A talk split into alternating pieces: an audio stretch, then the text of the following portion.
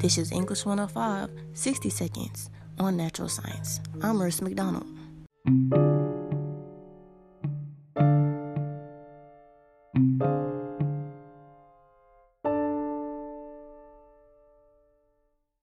In the United States, Americans rely on many resources to thrive, such as getting gas to fill their cars for transportation, to the use of power plants, which provides electricity for those in that area. This is a constant use, but what are the underlying effects of using these resources?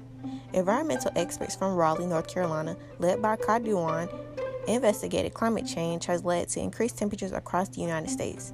A recent study has shown air pollution in the United States affects climate change, which can cause the issue of water availability but also the ecosystem. The research was based on 48 states, including Washington, D.C. The states were divided into 18 regions, primarily based on the resource of water. This will also include the study providing the weather forecast for those regions. This is used for the ability to view the impact of both climate change in air, but climate change itself.